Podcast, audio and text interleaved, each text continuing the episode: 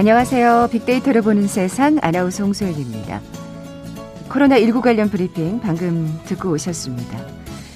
신규 확진자 수 382명. 일주일 만에 300명대로 접어들었네요.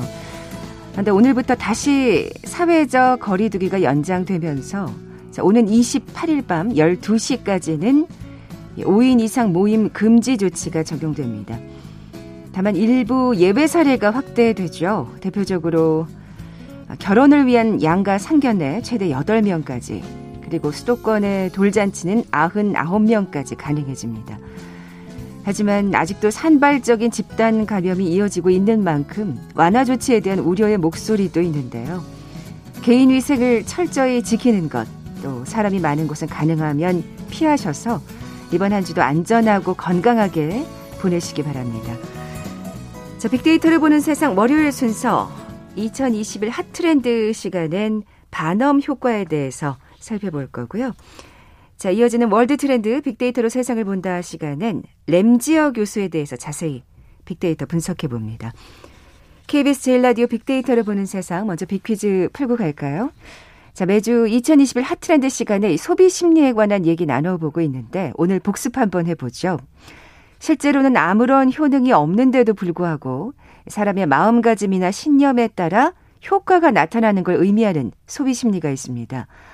뭐 이를테면 환자가 의사와 병원을 신임하면 신임할수록 한 번 약을 먹어서 그 약의 약의 효과를 본 환자일수록 똑같은 약이라도 가격이 비싸다는 걸 알고 복용하면 효과가 더 크게 나타난다고 하죠.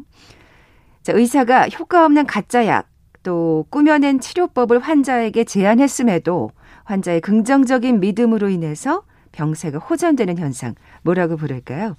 보기 드립니다. 1번 에디슨 효과, 2번 낭떠러지 효과, 3번 플라시보 효과, 4번 청개구리 효과. 오늘 당첨되신 두 분께 모바일 커피 쿠폰 드립니다. 휴대전화 문자 메시지 지역번호 없이 샵 9730, 샵 9730. 짧은 글은 50원, 긴 글은 100원의 정보 이용료가 부과됩니다. KBS 라디오 어플 콩은 무료로 이용하실 수 있고요. 유튜브로 보이는 라디오로도 함께 하실 수 있습니다. 방송 들으시면서 정답과 함께 다양한 의견들 문자 보내주십시오.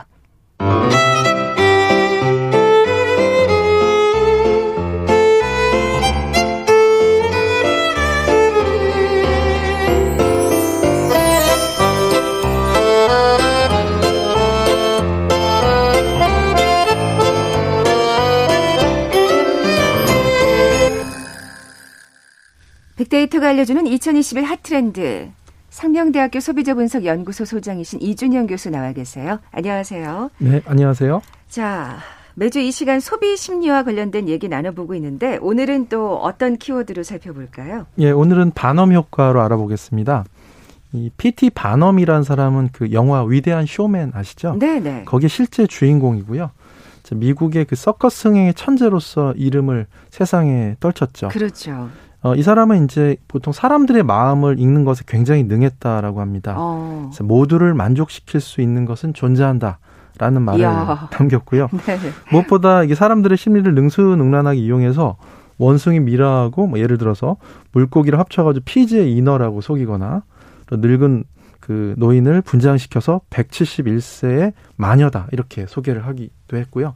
아, 이런 것들 이게 이제 서커스의 한 일부분이었나요? 그렇죠. 근데 이거 약간 좀 사기 같은데요. 네, 이런 것도 이제 일명 freak show라고 해가지고요. 거의 뭐 사기에 가까운 아, 거죠. 그럼에도 불구하고 사람들은 좋아했다는 거잖아요. 대단한 능력이네요. 예, 예, 그렇죠. 굉장히 인기를 끌었었는데 그는 이렇게 심리적인 어떤 기술, 그래서 천부적인 재능을 사용해서 곡예단에서도 이제 사람들의 성격을 맞춰주면서 크게 인기를 얻기도 했는데 네. 그가 성격을 맞추는 방식이 이렇게 하는 겁니다. 아, 당신은 냉정하면서도 가끔 따뜻한 면모를 보인다. 라와 같이 이렇게 애매모호한 표현을 사용한다라는 것이죠. 아, 냉정하면서도 가끔 따뜻. 야, 이런 얘기는 누구든지 다 할 수 있을 것 같은데. 네, 그렇죠. 예. 그래서 반음 효과라는 것은 인간의 이런 보편적인 심리, 음. 또 성격적인 특성을 자신의 사람들이 자신의 이야기로 생각해서 공감하는 이런 심리 현상을 가리키는 겁니다. 그래요. 사실 냉정하면서도 가끔 따뜻한 건 누구나 다 해당되는 정말 말씀하신 대로 보편적인 인간의 성격이 아닌가 싶은데 또 그만큼 그걸 잘 포장했기 때문에 사람들이 또 그걸 믿고 또 속아 넘어가기도 한 게 아닌가 싶어요. 그렇죠. 우리 생활 속에서 또 구체적인 사례를 한번 들어볼까요? 예, 우리가 이제 오래전부터 따져오던 혈액형 성격론이죠. 아, 이것도 진짜 그렇겠네요. 그렇죠. 네. 보통 이게 우리나라하고 일본에서 관심도가 굉장히 높고요. 특히 이제 이런 관련 정보도 넘쳐나는 겁니다. 우리 일반적으로 얘기하면 A형은 좀 꼼꼼하고 좀 소심할 수 있다. B형은 좀 까칠하다. O형은 외향적이다.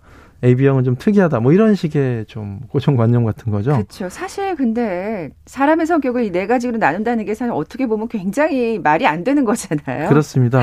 실제로 인종에 따른 혈액형 분포를 보면 보통 일본인은 A형이 좀 많고요. 미국인은 O형이 좀 가장 많다고 합니다. 어, 근데 이건 좀 또 약간 수긍이 가네요. 예, 나라 이미지 성격 생각해 보면 좀 맞나 이런 생각이 네, 좀 네. 들지만 하지만 에스키모 같은 경우는 O형과 A형이 93%를 차지하고요. 마야이는 98%가 O형이고 특히 수, 순수 페루 인디언 같은 경우는 전부 O형이다라는 겁니다. 어, 그러면 다 성격이 그렇게 동일할 수는 없잖아요. 그렇죠? 그렇습니다 네. 그래서 이렇게 우리가 혈액형별 성격이라고 설명하는 이 내용들이 결국은 사람들이 가지고 있는 보편적인 성격의 일부에 불과하다라는 것이고 결국 애매모호하게 좀 이런 부분적 성격을 좀 보편적인 음. 보편적으로 이제 설명한 방식을 통해서 이거를 자기의 독자, 독자적인 성격인 것처럼 착각하게 될 수 있다는 거죠. 네. 근데 저도 이런 거 참 좋아하거든요. 사람의 심리가 그래요. 어, 어떤 실험 결과도 있다면서요? 네. 미국의 이제 심리학자 포로 교수가요. 이 반음 효과를 증명하기 위해서 이 학생들을 대상으로 심리 실험을 진행을 합니다. 학생들한테 아, 성격 테스트를 하겠다라고 거짓으로 알려줬고 성격 검사를 시행한 다음에 일주일 후에 이, 이 실험 결과를 결과지를 개개인별로 학생들한테 나눠주게 됩니다. 네. 어, 주의할 점으로 이 포로는 이 다른 친구들하고 절대 공유하지 말고 각자 자기의 그 결과만 보라고 지시를 하게 되는 거죠. 그런데 결국 이 학생들한테 전달된 성격 검사지 결과는 모두 동일하게 작성되었던 거예요. 아, 똑같이. 예, 그렇습니다. 일반적인 또 보편적인 아, 인간의 어떤 성격적 특성에 대한 내용으로 구성되어 있다는 거죠. 예를 들어서 아까처럼 뭐 그렇죠. 냉정하지만 가끔 따뜻한 면모를 보인다 뭐 네. 뭐 이런 식으로 아니면 예. 또 당신은 스스로에게 비판적인 경향이 있습니다.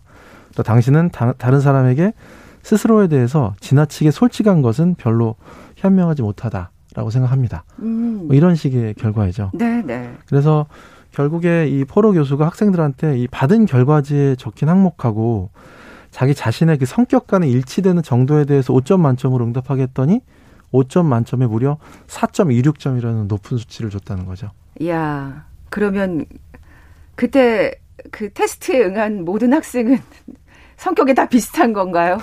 어, 진짜 그러니까 사람들이 진짜 이 보편적인 어떤 그 성격을 갖고 있는 건데 뭔가 테스트를 한다고 하면 그걸 굉장히 또 맹신하는 경향이 있는 것 같아요. 네, 네. 그렇습니다. 요즘 또 그 젊은 세대들한테 한창 유행했던 그 MBTI 테스트 있잖아요. 네. 이것도 관련이 있을까요? 네, MBTI는 사실은 뭐 혈액형별 성격 유형보다는 훨씬 좀 다양하고 세밀한 편이지만 그렇죠. 또 이것도 역시 또 성격 자체를 모두 사람을 16가지로 나눈다는 게 무리가 있을 수 있죠. 그래서 그런 것들을 좀 모두 포괄하지는 못한다는 점에서 또 이런 포로 이제 이런 반음 효과에 대한 비판이 또 있을 수가 있는 거고요. 음. 이 반음 효과처럼 사람들은 이런 검사 결과에다가 자기 생각을 집어넣기도 하는 것이고요. 좀 뭔가 그럴 듯하다고 보이지만 좀 주관적인 어떤 해석도 주어지게 되는 음. 거고요. 근데 또 한편으로는 이제 이런 것들을 MBTI 테스트도 활용하고 MBTI 마케팅도 활용하는데 그렇죠. 어 이렇게 이제 소비자들한테 성격 테스트를 하게 하면 자기가 결국 어떤 부류의 인간인지 어떤 사람인지를 좀 더 탐색하게 만들고 자기 자신을 좀 탐구하고 또 이걸 또 우리 공유하잖아요. 네, 네. 외부하고 공유를 또 즐기는 이런 MZ 밀레니얼 Z 세대한테는 굉장히 성공적이었고요. 그래요. 우리가 이제 마케팅 같은 것도 MBTI 마케팅 많이 있었죠. MBTI 유형에 맞는 맥주 추천, 또 신용카드 추천. 가능할지 모르겠지만. 그러게요. 심지어는 유튜브 채널 아. 유튜브 채널 중에서는 예. MBTI 드라마라는 게 있습니다. 그래서 16가지 유형별 반응 패턴인데 직장 상사한테 혼날 때 MBTI가 되게 다르고 이성에게 고백할 때도 MBTI 유형별로 다르게 나온다. 이렇게 스토리를 짜는 거죠. 또 심지어는 그 요즘에 주식 열풍이 불었는데 개인의 투자 유형 같은 것들 알아보기 위해서 주식 MBTI도 막 나오기도 했더라고요. 야, 근데 진짜 그러니까 이, 이 소비자의 심리를 잘 활용하고 있네요. 네. 예. 예를 들어서 MBTI 하면 ISTJ 같은 경우는 대장주로 안전하게 원칙주의자 ISTJ는 장기 투자에 아, 적합한 스타일. 그렇군요. 아니면 또 ISFJ는 애널리스트로 적, 적격, 적격이다. 엑셀에 분단위로 계획을 적고 칼로 잰 듯이 이제 투자를 한다. 음. 어, ISFP는 눈치 보다가 결국엔 동학 개미 운동에 참여한다. 뭐 이런 식의 그런 좀 재미있는 그런 결과를 네. 또 보여주기도 합니다. 예. 또 이런 거 들으면 또 솔깃해요. 네. 나는 ISFP인가? 막 이렇게 지금 생각하고 있고 진짜 그 뭔가 이렇게 어, 내가 어느 부류에 들어가는지를 사람들은 굉장히 궁금해하는 것 같아요. 네, 그렇습니다. 그 심리를 이용하는 게 지금 이 반음 효과가 아닌가 하는 생각이 드는데 또 일상 속 사례를 살펴볼까요? 네, 그리고 이제 우리가 이제 운세 보는 거 있잖아요. 특히 요즘에는 또 유명 관광지 가면 운세 뽑는 거 재미로 뽑는 운세 있잖아요. 네. 특히 일본 같은 데서는 이것을 오미쿠지라고 하는데 신사나 절에서 운세가 써진 종이를 제비 뽑기 하는 거. 저도 이거 한번 해봤어요. 일본 네. 갔을 때. 예.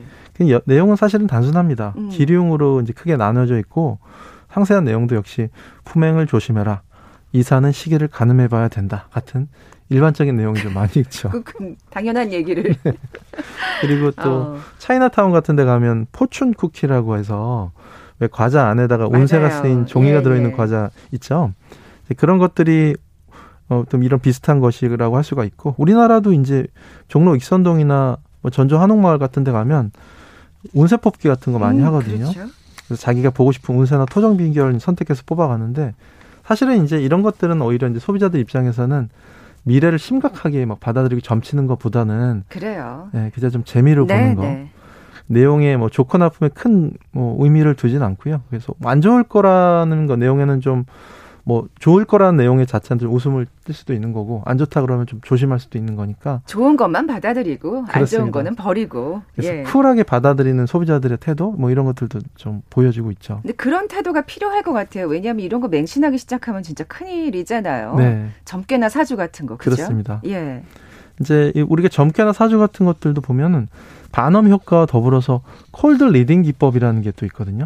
cold reading이요? 네, cold reading은 뭐냐면 영화나 오디션 할 때 이 사전 리허설이나 연습이 전혀 없이 즉석에서 대본을 큰 소리로 읽어보는 것에서 이제 우리 유래한 게 cold reading입니다. 네. 이 cold reading은 결국은 사전에 이 상대방에 대한 정보가 전혀 없이 상대방에게 속마음을 읽어내는 그런 능력을 가리키는 겁니다. 그래서 이런 걸 잘하는 사람을 cold reader라고도 아. 부르는데 이런 사람들은 상대방에 대해서 아무것도 모르는 상태에서 그 사람의 말투, 옷차림, 또 손짓이나 행동 같이 좀 겉으로 드러난 정보를 통해서 이 사람의 성격이나 속마음을 유추해내는 이런 방식을 하는 거죠. 아, 그러니까 그러니까 점쟁이도 사실 여러 사람을 보다 보면 또 네. 이런데 또 전문가가 되는 거잖아요. 그렇죠. 데이터가 예. 쌓이니까요. 예, 예. 그래서 우리가 이제 사주나 타로 카드 같은 경우도 보통 하나의 점괘 여러 가지 해석이 나오는 경우가 많거든요. 음. 그래서 예를 들어서 타로 카드 중에 The Fool이라는 카드가 있습니다. The Fool이라는 카드가 있는데 그거는 모모의 시작 또는 무모한 시작, 설레는 마음, 희망을 바라보는 모험심 같은 그런 의미가 들어져 있거든요. 사실 그냥 바보라는 뜻인데 거기 네. 안에 이렇게 여러 가지 해석이 가능한 거군요. 그렇습니다. 예를 네. 들어서 그렇게 해석을 하는 거죠. 당신은 지금 그 사람과 함께 새로운 것을 시작하거나 분위기를 바꿔보려고 하고 있습니다. 음. 그를 통해 변화되게 되는 결과에도 상당한 기대를 품고 있습니다. 왜냐하면 당신은 무엇인가 새로운 것을 시작하는 것을 매우 좋아해서 그때 더 활력을 느끼기 때문입니다. 뭐 이런 식의 해석이죠. 어, 진짜 그럴듯하게 들리네요. 단지 바보라는 카드일 뿐인데. 네. 어, 아까 뭐 MBTI 마케팅 얘기도 하셨지만 이런 어떤 소비자의 심리를 적극 활용을 해야 될 것 같아요. 네. 예. 반음 효과는 지금 말씀드린 것 같이 인간의 일반적인 특성이나 또는 애매모호한 표현으로 공감을 얻는 거고요.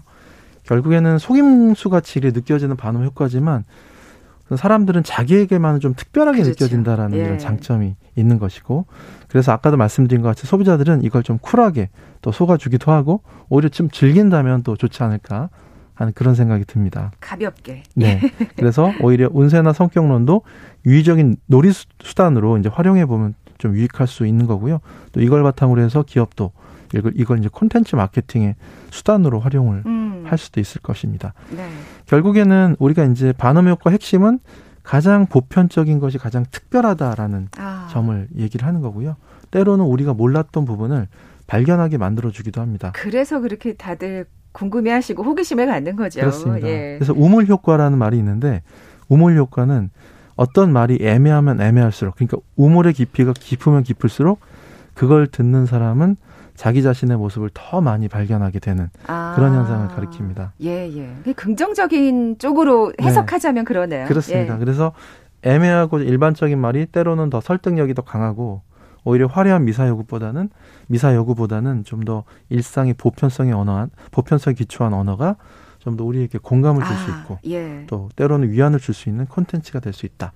라는 점을 또 기억하면 좋겠습니다. 네. 비즈니스 하시는 분들한테는 그 점이 굉장히 중요할 것 같고요. 보편적인 게 가장 강한 거라는 거. 그렇습니다. 우리가 뭐 소비자들로서는 좀 쿨하게 속아주 즐기면서 쿨하게 속아줄 때도 있겠지만 너무 이걸 맹신한다는 거는 또, 또 지양해야 되지 않을까 하는 생각이 드네요.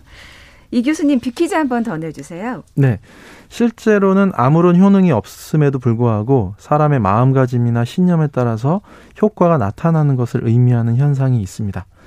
의학 성분이 전혀 없는 약이라도 환자의 심리적인 믿음을 통해서 치료 효과가 나타나는 경우고요. 특히 정신적인 질병의 경우에 효과가 더 잘 나타나게 됩니다. 예를 들어서 밀가루나 설탕을 반죽한 알약을 아이고. 환자가 좋은 약으로 알고 복용하면 질병이 치료되는 효과가 나타나기도 하는 겁니다. 사람의 심리라는 게 정말 대단한 힘을 갖고 있어요. 네. 네. 자, 그래서 이 효과를 무엇이라고 부를까요? 1번 에디슨 효과, 2번 낭떠러지 효과, 3번 플라시보 효과, 4번 청개구리 효과. 네, 오늘 당첨되신 두 분께 모바일 커피 쿠폰 드립니다. 정답 아시는 분들 저희 빅데이터를 보는 세상 앞으로 지금 바로 문자 보내 주십시오. 휴대 전화 문자 메시지 지역 번호 없이 샵 9730, 샵 9730입니다. 짧은 글은 50원, 긴 글은 100원의 정보 이용료가 부과됩니다. 빅데이터가 알려주는 2021 핫트렌드 상명대학교 소비자분석연구소 소장이신 이준영 교수와 함께했습니다. 고맙습니다. 네, 감사합니다. 헤드라인 뉴스입니다. 국내 코로나19 신규 확진자 수가 382명 추가로 확인돼 일주일 만에 400명대 아래를 기록했습니다. 백신 접종자는 하루 새 천여 명이 늘어 58만 8천여 명이 됐습니다. 국내 발생 370명을 지역별로 보면 경기가 161명으로 가장 많고 서울 112명, 경남 31명, 인천 18명, 강원 10명 등입니다.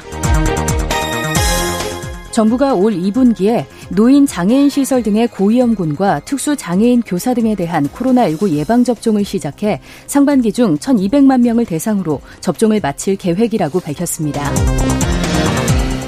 코로나19 충격 속에서 상대적으로 선방한 한국 경제가 2018년 이후 2년 만에 세계 10위 규모로 다시 올라설 것으로 보입니다. 한국토지주택공사 LH 직원들의 땅 투기 의혹에 대해 경찰을 중심으로 한 정부 합동특별수사본부가 수사에 들어간 가운데 법무부와 검찰이 관련 회의를 잇따라 열고 지원 협력 방안 등을 논의합니다. 대출 후 신용이 개선된 고객들이 은행에 금리를 깎아달라고 요구할 수 있는 금리 인하 요구권을 누린 고객의 숫자가 은행별로 수천 명 차이가 나는 것으로 드러났습니다.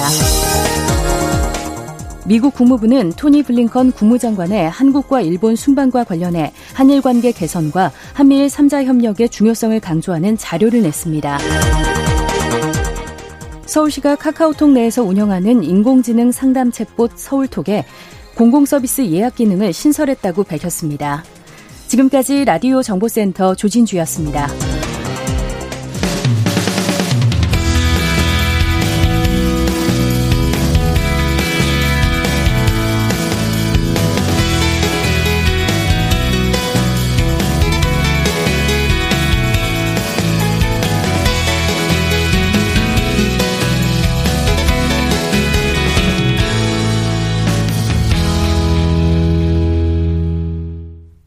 지구촌 화제 이슈를 빅데이터로 분석해보는 시간이죠. World Trend 빅데이터로 세상을 본다. 뉴스포터의 신혜리 에디터 나와 계세요. 안녕하세요. 네, 안녕하세요. 자, 세계가 보는 우리부터 시작해 볼 텐데 이 사람 이름 정말 요즘 많이들 들어보셨을 겁니다. 분노의 대상이죠, 사실. 네, 요즘 뒷목 잡는 교수로 좀 예. 유명하긴 한데요. 그 위안부 피해자를 자발적인 매춘부다라고 주장하고 있는 마크 램지어 미국 하버드대 로스쿨 교수의 논문이 지금 굉장히 논란이 되고 음. 있는데요. 이게 오히려 지금 외국의 이 위안부 실태를 알리는 그런 역할을 좀 톡톡히 하고 있습니다. 아이고 일본으로서는 엄청 당황스럽겠는데요. 네, 일본은 예. 사실 이 뉴스를 아, 좀 어느 정도 숨기고 싶어 하는 그런 게 있잖아요. 음, 음. 그 우리나라도 사실 대놓고 이걸 계속 이슈화시키기는 외교에 문제가 있었는데 이게 자연스럽게 지금 국제사회에 알려지고 있습니다. 어, 램지어 교수한테 감사, thank you 해야 되는 거예요, 지금? 네, 그래서 그렇게 되고 예. 있는데요. 어제는요, 또 일본에서 이 위안부 그 연구 분야의 1인자로 꼽히는 일본 학자가요, 공개적으로 비판을 했습니다. 아. 램지어 교수를 향해서 거짓 논문이다, 허위 양심, 사실이다. 양심적인 지식인이네요. 네, 그래서 있어요. 예. 어, 사실 이걸 보면서 그 정부의 눈치를 볼 수도 있을 텐데 참 이런 양심적인 학자들이 있다는 게 굉장히 또 일본에 좀 다르게 좀 음, 보여졌습니다. 그러니까요. 네. 그리고 미국의 CNN이나 뭐 AP통신, 영국의 가디언지나 인디펜던트, 그리고 뭐 카타르의 알자리치라 이런 그 주요 외신들도요 이번 논문 소식에 대해서 굉장히 비판 스탠스를 보이고 있습니다. 네, 그 일본 양심적인 지식인부터 한번 얘기를 해볼까요? 네, 네. 어 이분은 이제 요시미 요시아키 일본 주호대 명예 교수예요. 어 어제였죠. 어제 오후에 그 일본 시민단체와 함께 온라인 세미나를 주최를 했습니다. 그러면서 이 램지어 교수의 논문이 학술 논문으로 인정하기 굉장히 어렵다 이렇게 음. 비판을 했는데요. 어, 특히 이 교수가 이 램지어 교수가 일본 위안부 모집의 강제성을 부정하고 든 논거를 하나하나 짚어가면서 반박을 했습니다. 네. 어, 한 가지 예를 들면 이 중개업자 거짓 설명에 속아 넘어서 유괴된 고 송신도 할머니 사례를 들었고요. 또 거짓 설명에 속아서 조선에서 미얀마로 이송된, 이송된 이 20명이 넘는 조선인 여성들을 지복 지적하면서 이런 사례들이 정상적인 계약이 아니었고 명백히 해외 이송 목적의 인신매매에 해당되는 범죄 행위였다 네, 네. 이렇게 강조를 했는데요. 어 그래서 이 교수는 일본 정부와 군이 위안부 제도라는 성노예 제도를 만들고 유지했다는 점도 이거를 램지어 교수는 눈을 감고 있다 이렇게 비판을 했습니다. 네. 또한 가지 어 이 박유와 세동 대 교수의 책을 램지어 교수가 인용을 하면서 근거를 들었어요. 이 책에 그 위안부가 자신의 위안소를 만들 정도로 돈을 벌었다 이렇게 기술했다고 이야기를 했다고 하거든요. 이 박유화 세종대 교수도 아주 대표적인 친일 지식인이죠. 네. 예. 그러면서 이 책을 근거로 사실 램즈 교수가 또 이야기를 했는데 사실 이 박 교수의 책 해당 페이지에는 그런 기술이 없다. 어, 그래요. 없었던 사실이다라고 이 요시미 교수가 정말 하나하나 하나 팩트를 짚으면서 반박을 했습니다. 네. 어떻게 이런 거짓말을 할 수가 있을까요? 네, 그래서 이게 예. 제멋대로 꾸며낸 이야기가 어떻게 논문이 될 수 있냐 하면서 이것은 학술 논문으로 인정하기 어렵다라고 결론을 내렸습니다. 네. 그럼 해외 언론의 이에 대한 반응도 좀 살펴볼까요? 네. 미국 CNN도 레지어 교수에 대해서 이 국제적 반발에 직면했다 이렇게 보도를 하고 있는데요. 지금 국제적 역풍을 맞는 상황이다 이렇게 얘기를 하면서요. 위안부가 매춘을 강요 당한 게 아니라 자신이 선택한 것이라 주장 했기 때문에 지금 역풍을 맞고 있다라고 했는데요. 사실 미국 국무부가 2차 세계 대전 당시에 어, 일본군에 의한 성적인 목적의 여성 인신매매는 지독한 인권 침해다라고 공개적으로 입장을 어, 밝힌 바 있습니다. 그렇죠. 이거를 그대로 이제 보도를 하면서 미 국무부 입장을 전했는데요. 그러면서 위안부는 한국 간 일본 간의 긴장이 흐르는 주제로 일본이 1993년 고노 다마에서까지 이 위안부 동원 강제성을 확인했지만 그렇죠. 최근 일본은 이런 역사를 숨기려고 음, 지금 음. 노력하고 있다라고 CNN이 적나라하게 비판을 했고요. AP통신도 지난 1996년 유엔도 위안부가 강압적으로 끌려간 성노예라고 결론을 내린 보고서를 발표했다라고 하면서 어, 일본이 이런 강제성을 인정하고 사과를 이미 한 번 했지만 그 이후에 오히려 일본 지도자들이 이거를 뒤집고 있다. 이렇게 보도하고 있습니다. 일본 내 우익 세력이 눈치를 보는 거죠. 네. 근데 사실 중동에서 일을 보도했다는 게 또 굉장히 예, 눈길을 끄네요. 네, 중동 지역이 이렇게 우리나라 이슈에 대해서 사실 잘 보도를 안 하는데요. 네네. 네. 어, 이번에는 그 논문이 한국 위안부에게 굉장히 상처를 입혔다라고 하면서요. 이 반박 인터뷰를 모두 다 공개를 했습니다. 아. 지금 하버드대 교내 신문에서도 이 램지어 교수의 논문을 부패한 거짓말이라고 규정하고 네네. 있고요. 어, 지금 뭐 일본 내 학자들, 시민 운동자들까지도 나서서 지금 램지어 교수의 비판 성명 을 발표하고 있어요. 사실 굉장히 고마운 일이죠. 우리나라에 대해서 이렇게 일본인들이 같이 비판을 해준다는 건요. 이런 용기 있는 일본인들이 있어서 참 다행이죠. 네. 그런데 예. 램지어 교수는 아직까지 아무런 아, 반응을 하지 않고 있습니다. 어쨌든 램지어 교수 덕분에 이 얘기가 다시 또 수면 위로 떠오르게 해서 다행이고 네. 이 기회에 좀 바로잡기를 바랍니다. 네. 자, 우리가 보는 세계로 넘어가 볼까요? 네. 이것도 참 안타까운 소식인데요. 지금 미국에서 아시아계 혐오 범죄가 급증하고 있습니다. 아. 어, 지난 11일에 조 바이든 미국 대통령이 연설을 했는데 이 연설에서 아시아계 주민에 대한 징후 범죄를 즉각 중단하자 이렇게 촉구를 했거든요. 그런데 지금 얼마 전에 또 뉴욕시 외곽의 한 쇼핑가 거리에서요. 83세인 이 한국 할머니가 아무런 이유 없이 무차별 폭행을 네, 당했습니다. 기사 봤어요. 네, 그래서 네. 이 할머니에게 침을 뱉고 주먹질을 했던 이 범죄 어, 범죄를 저지른 범행을 한 사람을 봤더니 알고 보니까 노숙인이었다. 그리고 그동안 아, 네 번이나 경찰에 붙잡혔던 이력이 있는 아, 그런 사람이었다고 하고요. 뭐 샌프란시스코에서는 승객한테 마스크를 써달라고 요구한 아시아계의 택시 기사가 또 음. 증오 범죄 표적이 돼서 굉장히 어려움을 겪었어요. 사람들이 이 기사의 마스크를 벗, 벗기면서 호신용 페퍼 뭐 스프레이를 막 뿌리고 그런 난동을 피웠다고 합니다. 아직까지도 여전히 이런 아시아계 범죄들이 늘어나고 있는 것 같은데 네. 지금은 사실 이제 우리 기억 속에 좀 없어지려고 하려고 하는 이 트럼프 대통령이 어, 이 우한 바이러스라고 아예 칭하면서 아시아계 범죄를 좀 주도했다 이런 네. 또 비판의 기사들이 나오고 있거든요. 참 이 코로나 19 때문에 그 미국에 살고 있는 뭐 한인을 비롯한 아시아계인들이 진짜 정말 곤욕을 치르고 있나요? 네. 예. 그래서 수치로도 보면 미국의 대도시권 16개 지역 가운데 뉴욕에서 이 아시아계 대상 혐오 변제가 지금 최근에 가장 많은 28건이 보고가 됐다는데요. 이게 지금 수치로만 보면 2019년에 비해서 무려 8배나 늘어난 수치입니다. 그렇군요. 그래서 미국에 계신 교민분들도 이 방송 들으시는 분들 계시던데 정말 조심하셔야 될 것 같고요.